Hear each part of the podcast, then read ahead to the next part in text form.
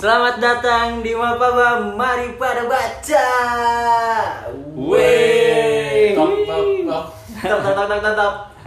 Ini adalah episode kita yang kedua di tahun 2023. Weh weh weh weh ter ter ter ter ter ter ter. Tok, tok. Wabah lato-lato telah melanda negara Indonesia. Tapi gila ya, lato-lato ini tuh sebuah fenomena menurut Uh, gua. fenomena. Karena apa gitu manfaatnya? Kenapa lu pada demen? Aduh lu mainan juga gak?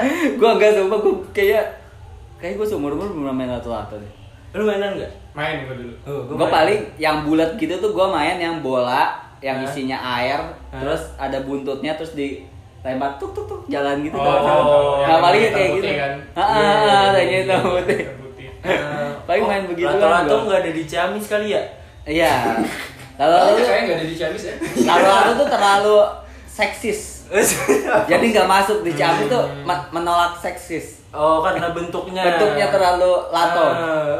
tapi terlalu lato. buat lu yang kerja di KPG kak yang buku-buku sains populer itu Hmm. ada hubungan dengan gravitasi nggak Asik. Asik. Kenapa, Kenapa tuh? bolanya? Kenapa Ya, bolanya bisa nanya naik lu ke atas? Oh, oh lu nanyain itu permainan gravitasi penjelasan tentang lato-lato. Hmm. Emang gue tahu anjing.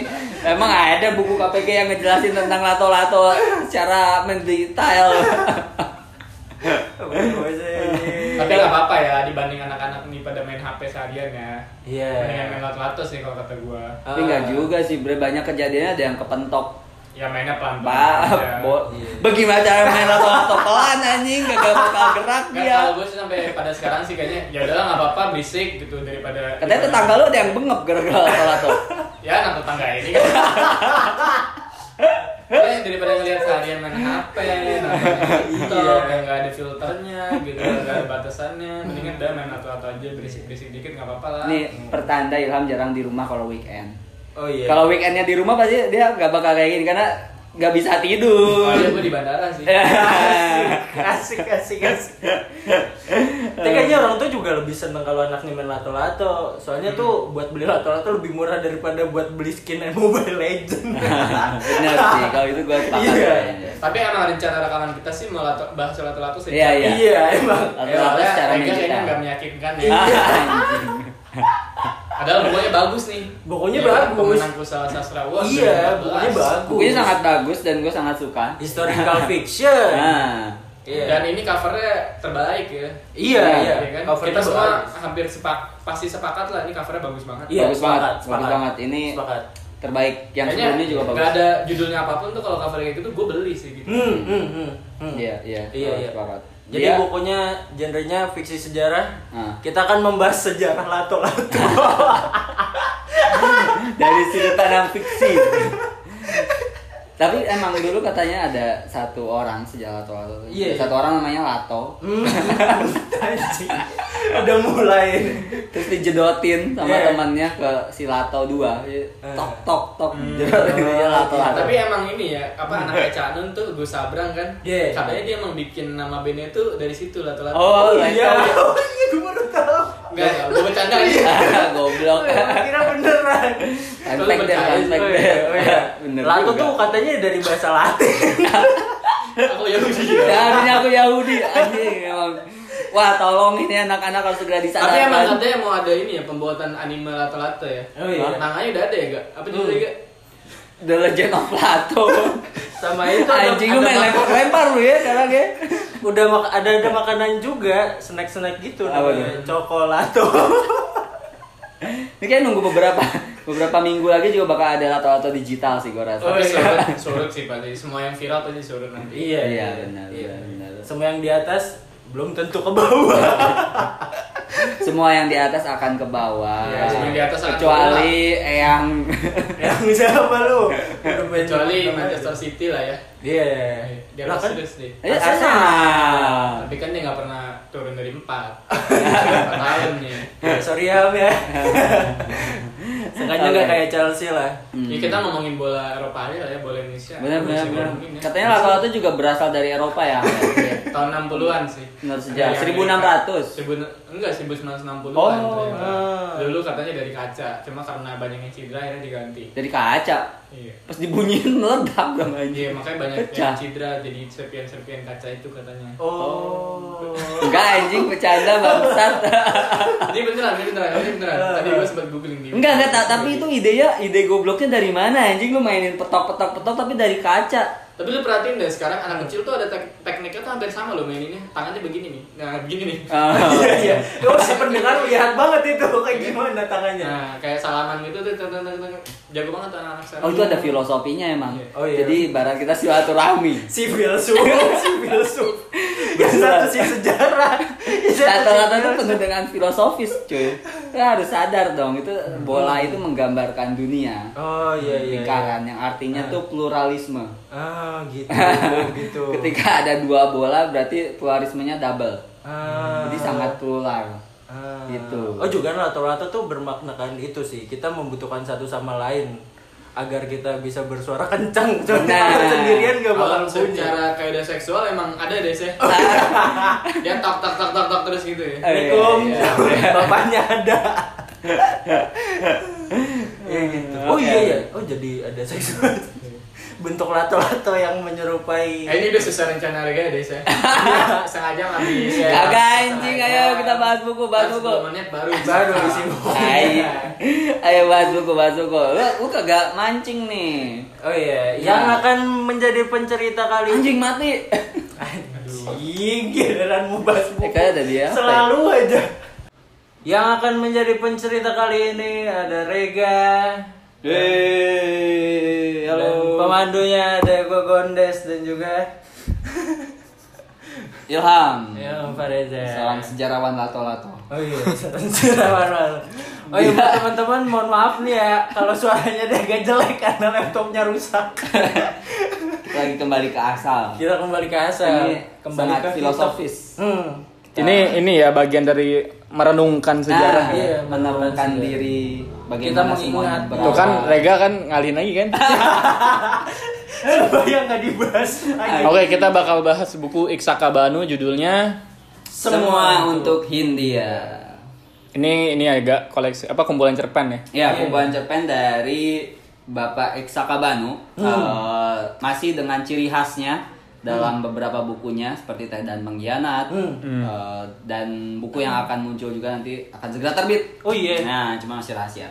Ya. Nah, semua untuk Hindia ini mengambil sudut pandang eh, penjajah Hmm. tokoh Belanda um, wow sebenarnya beragam ya cuman yang lebih identik Hmm. dalam buk dalam cerpen-cerpen Iksaka Banu ini yaitu tokoh Belandanya POV-nya tuh dari Belanda. Ya, POV-nya oh, dari kayak, kayak Belanda. buku yang pernah kita bahas. ya teh kayak dan pengkhianat Iya. benar ya semua untuk India juga seperti itu karena emang kalau nggak salah tuh susunannya tuh kebalik ya jadi semua untuk India dulu baru teh dan pengkhianat Iya, teh dan pengkhianat nah si buku yang ini tuh dia eh, menceritakan tentang tokoh-tokoh Belanda eh, Iya. dan yang menariknya itu adalah buku ini tuh adalah historical fiksi ya seperti yang sedang digandrungi oleh pecinta sastra di Indonesia gue rasa ya Iya. genre genre historical Eh sekarang lu fiction. ngomong genre gitu ya. Iya. Genre, genre. genre genre genre historical fiction Hmm. Eh, kayak eh Laut Bercerita, Puram, semua untuk India dan masih banyak lagi Teh dan Mengkhianat. Mereka tuh eh, memiliki gaya penulisan yang sama. Ah. Gua kalau bilang eh, suka banget sebenarnya enggak juga karena gua merasa ada ada novel, ada kumpulan cerpen yang lebih gua suka dibandingkan ini. Cuman Ah. kalau rapih dan bagus, Ah. lalu risetnya kuat, menurut gua ini bagus banget dari sudut pandang itu ya. Iya. Karena menurut gue tulisannya tuh sangat rapi. Bagaimana Iksaka Banu membuat cerita sepadat mungkin dalam Hmm. dalam beberapa halaman. Jadi cerpennya tuh pendek-pendek cuy. Nggak nggak semuanya panjang yang nyampe 7 halaman. Ada yang cuman bahkan ada yang cuman 5 halaman setahu gue Oh, iya. 3 sampai 5 halaman. Pendek-pendek pokoknya. Tapi padat gitu. Lu bisa menikmati ceritanya dan eh, konfliknya pun dapat gitu Hmm, hmm, menurut gua itu yang bikin menarik ya dan dan gua gua nggak tahu ya karena gua bukan bukan sejarawan tapi Iya.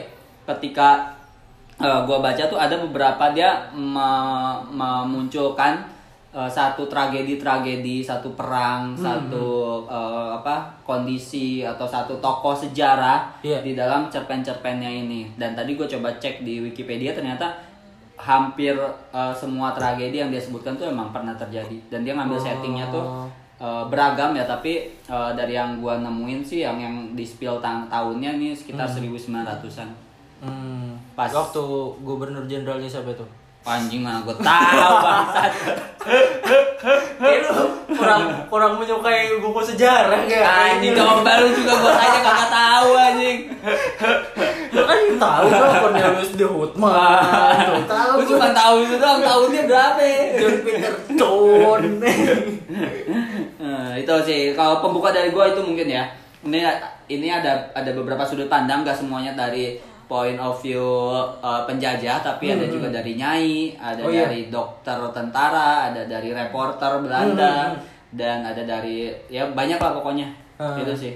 Heeh. Tapi yang paling identik mungkin karena ceritanya tentang penjajahan tapi yang jadi yang paling identik tuh tentang sudut pandang penjajah itu. Iya.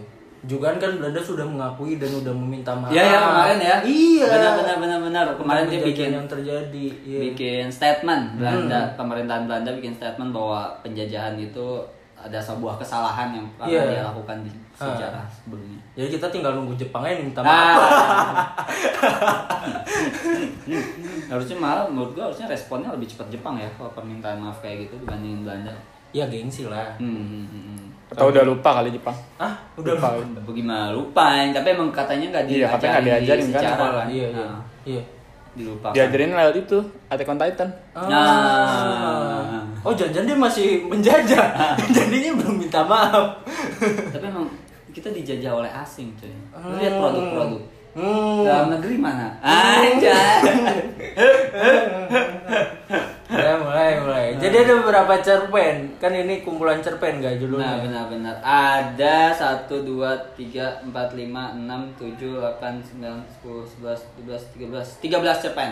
Ah. 13 cerpen yang berbeda-beda. Ada yang ngambil- Masa sih sama semua?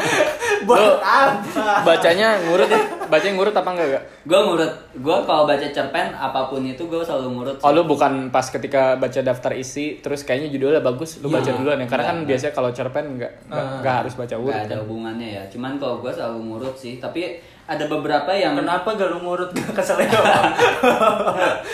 Tapi karena gua baca ngurut, gua jadi menemukan ada beberapa cerita yang latarnya hampir bukan latarnya sama ya, cuman latarnya tuh di spill lagi kayak Oh, yang di iya, iya. semua untuk India Hah. sama tangan Ratu Adil. Ini Hah. dia eh, di di dua dua cerpen ini dia nge-spill terkait eh, ini si tokoh bukan tokoh lebih ke wartawannya Iya, iya.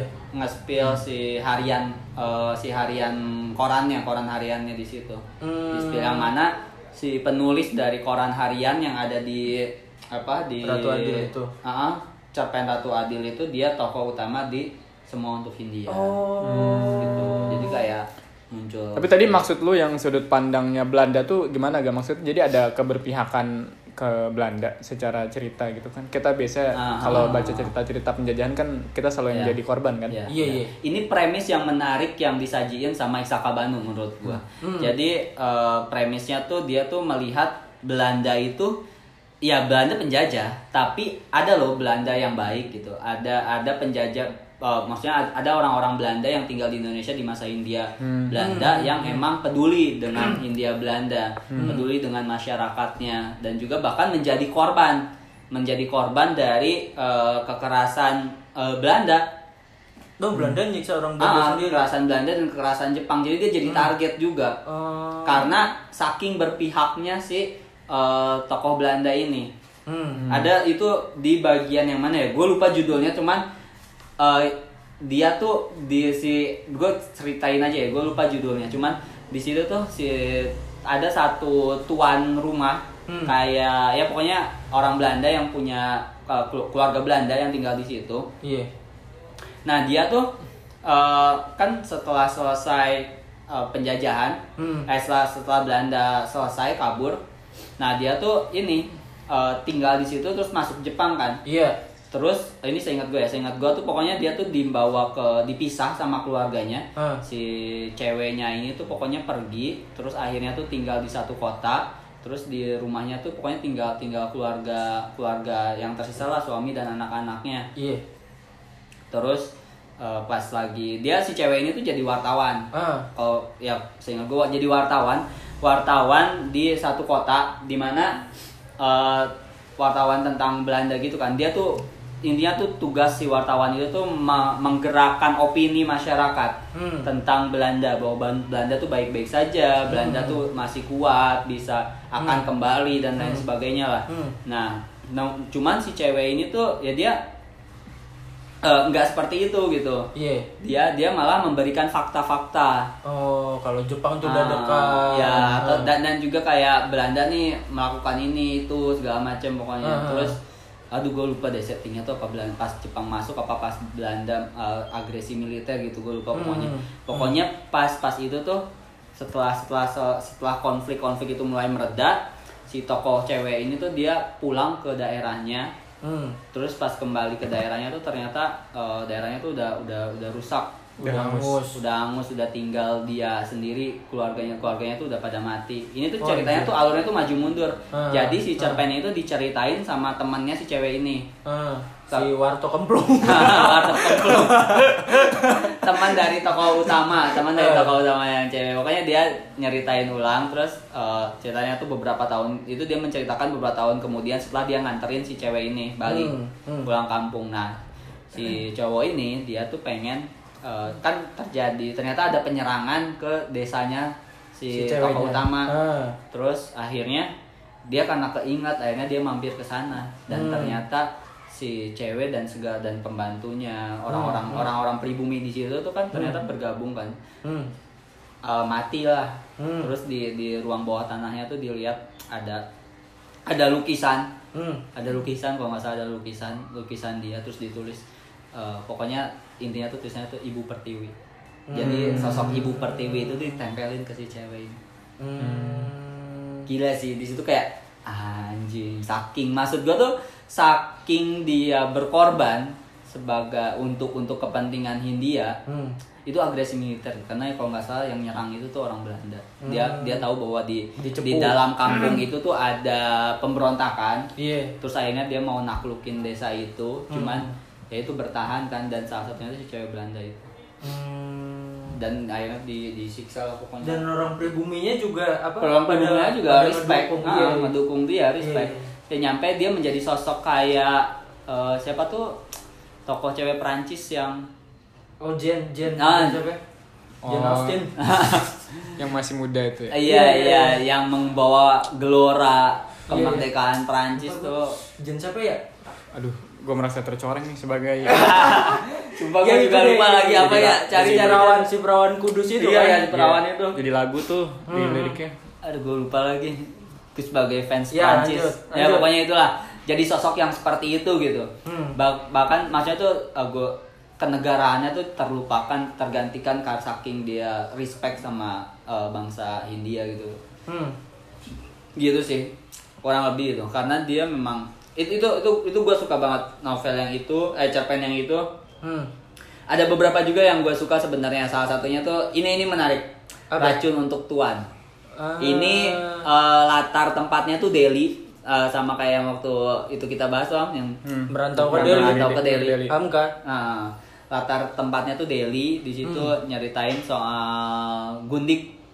Ya. Eh Gundik apa Nyai ya? Jane the Kayak Nyai. Oh Jen the Ark. Benar Jen the Ark. Nyai, Nyai, nyeritain tentang Nyai. Hmm. Jadi si dia tuh eh Lah kayak ceritanya merantau ke Delhi dong dia nyai juga. Oh iya iya, iya juga ya. Iya kan itunya nyai Ah, si ah. ceweknya. Nah si si tokohnya tuh dia tuh kayak eh, ya awalnya tuh pembantu. Hmm. Terus akhirnya tuh karena si eh, apa? Eh pembantu tuh judulnya.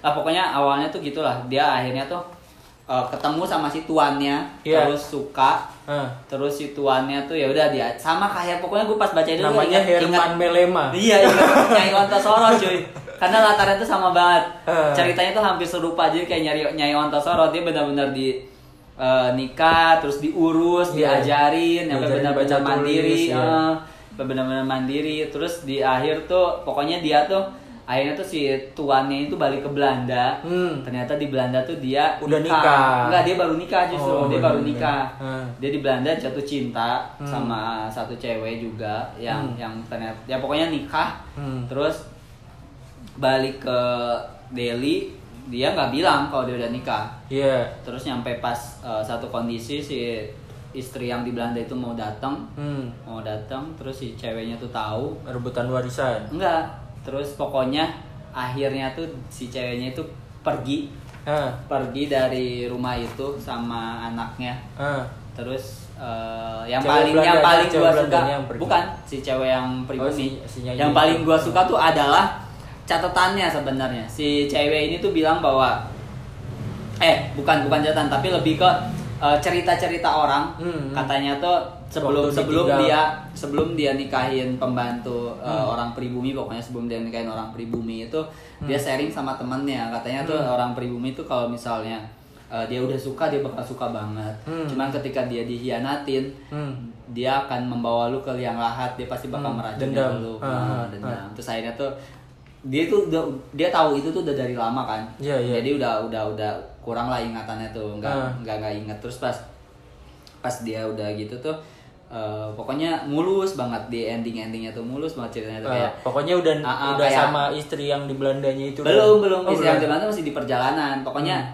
di di endingnya tuh pokoknya mulus banget terus saya tuh kayak seolah-olah tidak ada masalah si Hmm. cewek si nyainya ini tuh Hmm. terus kayak masak terus Hmm. dikasih ini masakan terakhir yang bisa gue kasih ini masakan kesukaan lu gitu Hmm, kan anjay. terus akhirnya dia cabut kan dia cabut terus si tuannya tuh makan terus Hah. abis itu dia langsung keinget anjing kata dia aing gua diracun bangsat mati anjing gila. Ah. keren banget epic banget menurut gua ceritanya di situ. Dia kayak wah anjing kayak lu tuh cerita yang dibuat sama Iksaka Banu tuh di di di di apa ya disusun dengan Hmm. sangat rapi menurut Hmm, gua. hmm, Bag- wah- wah, memang eh, mungkin itu ka- karena dalam cerpen ya jadi Iya. jadi bisa bisa serapi itu karena memang itu cerpen dan karena pendek kan Hmm, jadi jadi bisa sangat rapi gitu Iya. bagaimana dia men-set eh, apa eh, cerita awalnya Ah. terus akhirnya endingnya konfliknya sampai plot twistnya Ah. dia men-set itu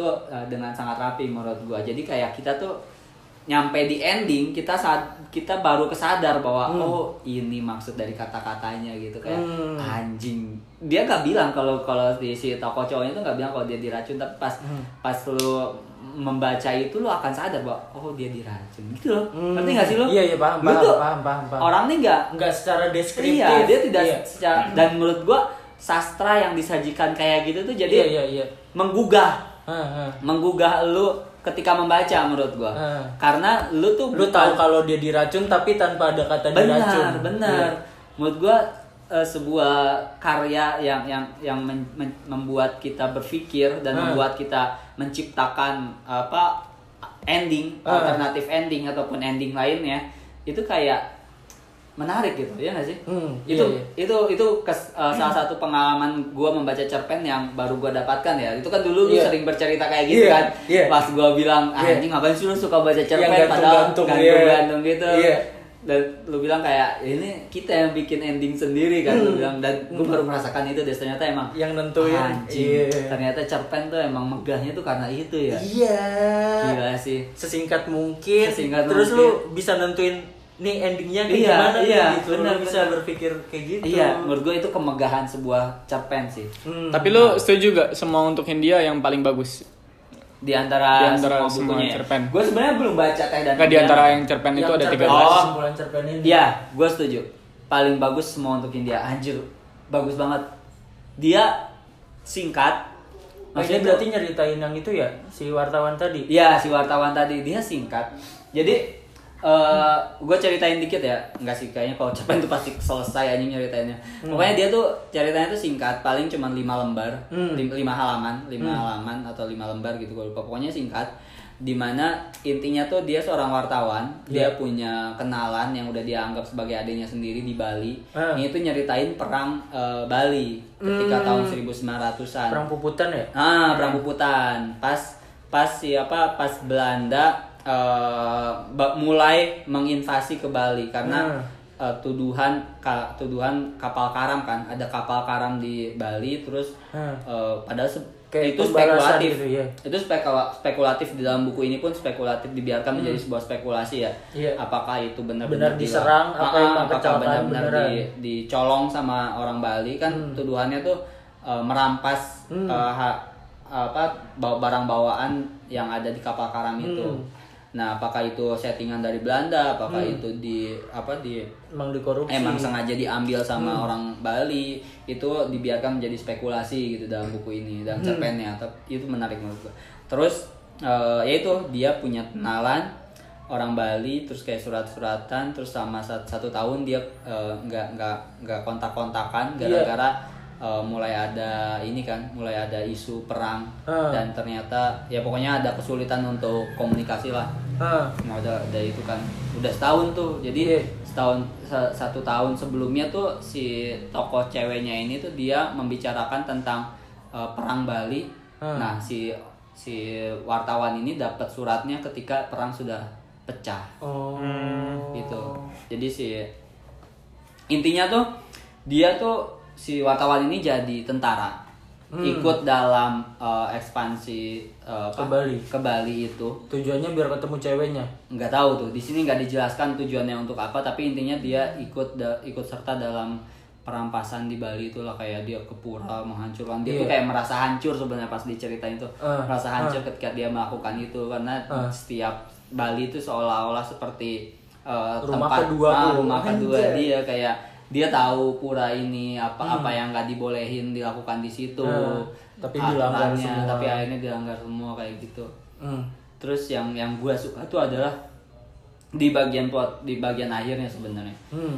Dan cerpen tuh dia dia dia kayak eh, apa namanya? eh, eh, dia gelisah kan, Hmm. takut ta- si kenalannya ini tuh eh, pokoknya celaka lah. Iya. Akhirnya tuh dia nyari nyari nyari nyari terus Ketemu. enggak enggak ketemu, enggak Oh, iya. ketemu di akhirnya tuh enggak ketemu. Terus dia kayak eh, ada satu daerah Ah. itu udah dibantai orang-orang Bali itu dibantai semua Hmm. terus dia ketemu sama satu cewek Iya. kata dia tuh penggambarannya menarik banget menurut gue sama si Saka Si Banu. cewek Bali banget. Ah, enggak eh, penggambaran yang perempuan yang sangat tersiksa gitu lah katanya tuh kayak Hmm. mukanya sudah semerawut Oh, udah terus kayak, kusut, ah, segala macam lah pokoknya terus akhirnya tuh dia cewek itu melempar sesuatu ke si apa Enggak taunya si lempar pantun ya? Hah? Lempar pantun. Jangan-jangan. dia tuh lempar lempar Eh. sesuatu pas dilem pas dia melemparkan sesuatu tuh langsung ditembak sama tentara yang di belakang Cek, Eh. mati kan Padahal nggak tahu tuh apa yang dilempar Nah, kan. terus ditangkap sama si wartawan ini tangkap ternyata itu cuman koin Hmm. cuman satu koin terus dia emosi kan digebugin tuh terus udah tuh tamat di situ nyampe di bawah tamat ini tuh tamat cuman di bawahnya tuh ada catatan catatan tentang eh berita catatan berita Ah. kan dia tuh penulis eh, penulis kan Iya. kata dia nih Peter Brosov wartawan pemimpin redaksi The Lokomotif tokoh politik etis bersama Konrad van Deventer pada peristiwa puputan 20 September 1906 sejumlah besar wanita sengaja melempar uang ke peng atau perhiasan sebagai tanda pembayaran bagi serdadu Belanda yang bersedia mencabut nyawa mereka. Wah anjir. Oh emang sengaja. Jadi dia emang pengen mati. Jadi kayak lempar itu. tak. Wah. Oh. Oh. Gila ya, keren sih menurut gua. Gua kayak Cuma si orang Belandanya itu tuh pas nerima malah apa? Itu tuh bukan suatu apa? Dia nggak ngerti. Iya, Dia iya dia nggak ngerti. ngerti. Emang orang Dan- Belanda kayak gitu sih. dan dan dan tapi ini patut diperdebatkan cuy sebenarnya Eh. ceritanya. Eh. Maksud gua adalah eh lu dapat celahnya nggak? Apa? Dapat celahnya. Kalau gua dapat celahnya tuh kayak gini. Itu kan berita yang diciptakan setelah selesai perang. Iya. Setelah selesai perang. Maksud gua tuh dan itu tragedi yang dialami oleh si penulis. Eh, eh. Itu bisa tulisan itu bisa menjadi sebuah pembenaran yang penulis itu ciptakan Oh. bahwa orang ini ngelempar koin emang, ke dia Emang buat dibunuh. seolah seolah-olah memang minta untuk dibunuh Ah, padahal kan kita nggak tahu Eh. di sini juga tidak dijelaskan bagaimana ceritanya Iya, berlanjut kan maksud gua itu itu sebuah eh, ending yang bisa kita buat masing-masing. Lu bisa percaya Iya, iya. dengan tulisan si wartawan itu bahwa itu emang demikian ceritanya atau lu juga bisa nggak percaya. Tapi eh, ini ya dikit lagi ya, maksud gua makna dari kata-kata semua untuk Hindianya itu yang menarik bagi Iya, selain itu ya. Karena di dalam perjalanannya tuh dia menjelas di dalam apa kisahnya tuh si tentara itu tuh si wartawan tuh kayak kayak kayak nggak suka kan gedek sama penjajahan ini gitu. Iya. Nah, Tapi dia jadi tentara tapi si juga. tentaranya ini tuh orang-orang lain nih orang yang ngelihat dia tuh bilang bahwa apa yang gue lakukan ini tuh untuk Hindia gitu, semua Oh. untuk Hindia gitu. Ini karena eh, apa namanya ideologi yang di bukan ideologi, keyakinan yang dibawa sama si para tentara ini. Iya, iya, iya, iya, iya. Belanda tuh membawa Iya, iya. modernisasi kepada Hindia. Belanda tuh membawa kemerdekaan, membawa iya. kemajuan. Ah. Jadi apa yang dia lakukan itu adalah demi kemajuan, demi Hindia, semua untuk Hindia. Oh. Gila ya. Sama lah kayak para pejabat lah demi bangsa dan tanah air. Nah, itu demi maksud gua tuh- NKRI. Gila cuy, ini ideologi yang tertanam sampai lu tidak merasa bersalah ketika lu berbuat Hmm. buruk gitu. Walau memang benar dan salah Jangan kan. itu fasis. Heeh, iya, Iya, iya, maksudnya tuh iya. wa- walau memang benar dan salah kan relatif ya, tapi maksud gua tuh adalah ketika udah berkaitan dengan pembunuhan gua rasa kita sepakat bahwa itu salah gak sih? Iyalah. Maksud gua tuh di Ya. situ ya. Iyalah. Ya kan? Maksudnya tuh Iya. tapi dia Padahal- tidak merasa bersalah Ah. karena ideologi. Iya, kenapa harus kenapa harus menggunakan kekerasan padahal katanya Jurgen Habermas Ah. semua bisa diselesaikan dengan komunikasi. komunikasi. Oke itu sih mungkin uh, sedikit cerita gue dari membaca buku semua untuk India. Semoga teman-teman masih banyak cerpen-cerpen menarik lainnya yang ada di dalam uh, buku kumpulan cerpen semua untuk India. Jadi uh, tadi gue cuma nyeritain dua cerpen loh. Masih ada 11 cerpen lagi yang perlu Iya. kalian baca sendiri dan dapatkan keseruannya. Eh, bisa dibeli di mana, Kak? Bisa dibeli di toko-toko Gramedia dan juga di toko-toko online Gramedia. Eh. Kemarin diskon 50% loh. Ilham udah dapat 3 kardus ya. Iya, tiga kardus. Lebih lah. Oh, Oh, lebih malahan tuh. lebih, lebih. Lebih. Flexing dia, flexing. Terima kasih Gramedia gitu ya. Buku ya. Oke, cukup sih Des. Cukup, cukup. Cukup. Oke. Udah, Apa? ada pertanyaan? Rating, Rating gua. dong. Kalau rating gua, eh, menurut gua ini bukan cerpen terbaik yang pernah gua baca, cuman buku cerpen ini bagus, sangat bagus dan gua sangat merekomendasikan kumpulan cerpen ini. Jadi gua kasih rating 8,5. Hmm. Untuk alasannya kenapa harus baca buku ini? Karena buku ini selain menyajikan kisah fiksi, Ya, menyajikan sebuah kisah eh, klasik untuk masa depan. sebuah kisah yang menarik untuk konsumsi kalian, Ah. tapi dia juga menyajikan eh, potongan-potongan sejarah yang mungkin bisa menjadi apa ya makanan untuk Oh, ya iya. pengetahuan Kayak kalian. ada fun fact fun fact gitu ya. Ya, fun fact. dan kalau misalnya kalian rajin, kalian bisa cari eh, apa artikel yang berkaitan tentang Ah. eh, yaitu cerpen-cerpen itu, Eh, tragedi Ah. peperangannya, Iya. tragedi sejarahnya yang ada di situ, tokoh-tokohnya, semuanya tuh karena risetnya tuh sangat kuat ya. Jadi Hmm. semuanya tuh ada gitu di Iya. situ dan kalian dan ah, itu seru sih menurut gue ya. Iya, iya. ketika ketika Iya, lu iya. membaca sesuatu dan ternyata itu berangkat dari Tahu ada sesuatu faktanya. yang ada gitu. Iya, itu iya, seru. benar, benar, ketika lu benar. nonton film ataupun Fun fact makanya. Fun fact. Ah, Makanya Makanya fun fact. fun fun fact. fact benar. Iya. Ketika nonton film, baca novel, itu menjadi satu hal yang menarik tambahan Hmm. tentang historical fiction. Iya. Ya walaupun kalau lu tahu nggak nambah nilai sejarah lu juga sih. Iya sih benar. di, Karena itu cuma sekolahan. kecil-kecil cuma Iya. tetap itu seru sih. Seru, seru. Kayaknya Mas Mazini wajib baca buku ini. Udah, Mas. Oh, udah pasti. Oke. Sip, itu sih dari gua. Terima kasih teman-teman yang sudah mendengarkan dari awal sampai akhir. Dari tengah sampai akhir. Yang cuma mendengar sejarah lato-lato. Terima kasih. Selamat membaca. Selamat mendengarkan. Selamat bermain lato-lato. Tok tok tok. tok, tok, tok, tok. Dadah.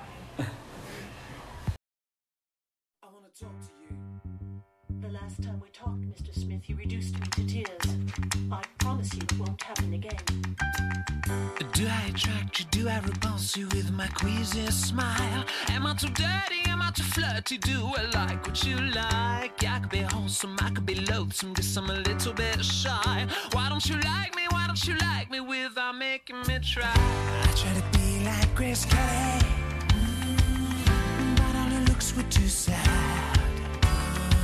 So I tried a little Freddie. Mm, I've got an entity mind.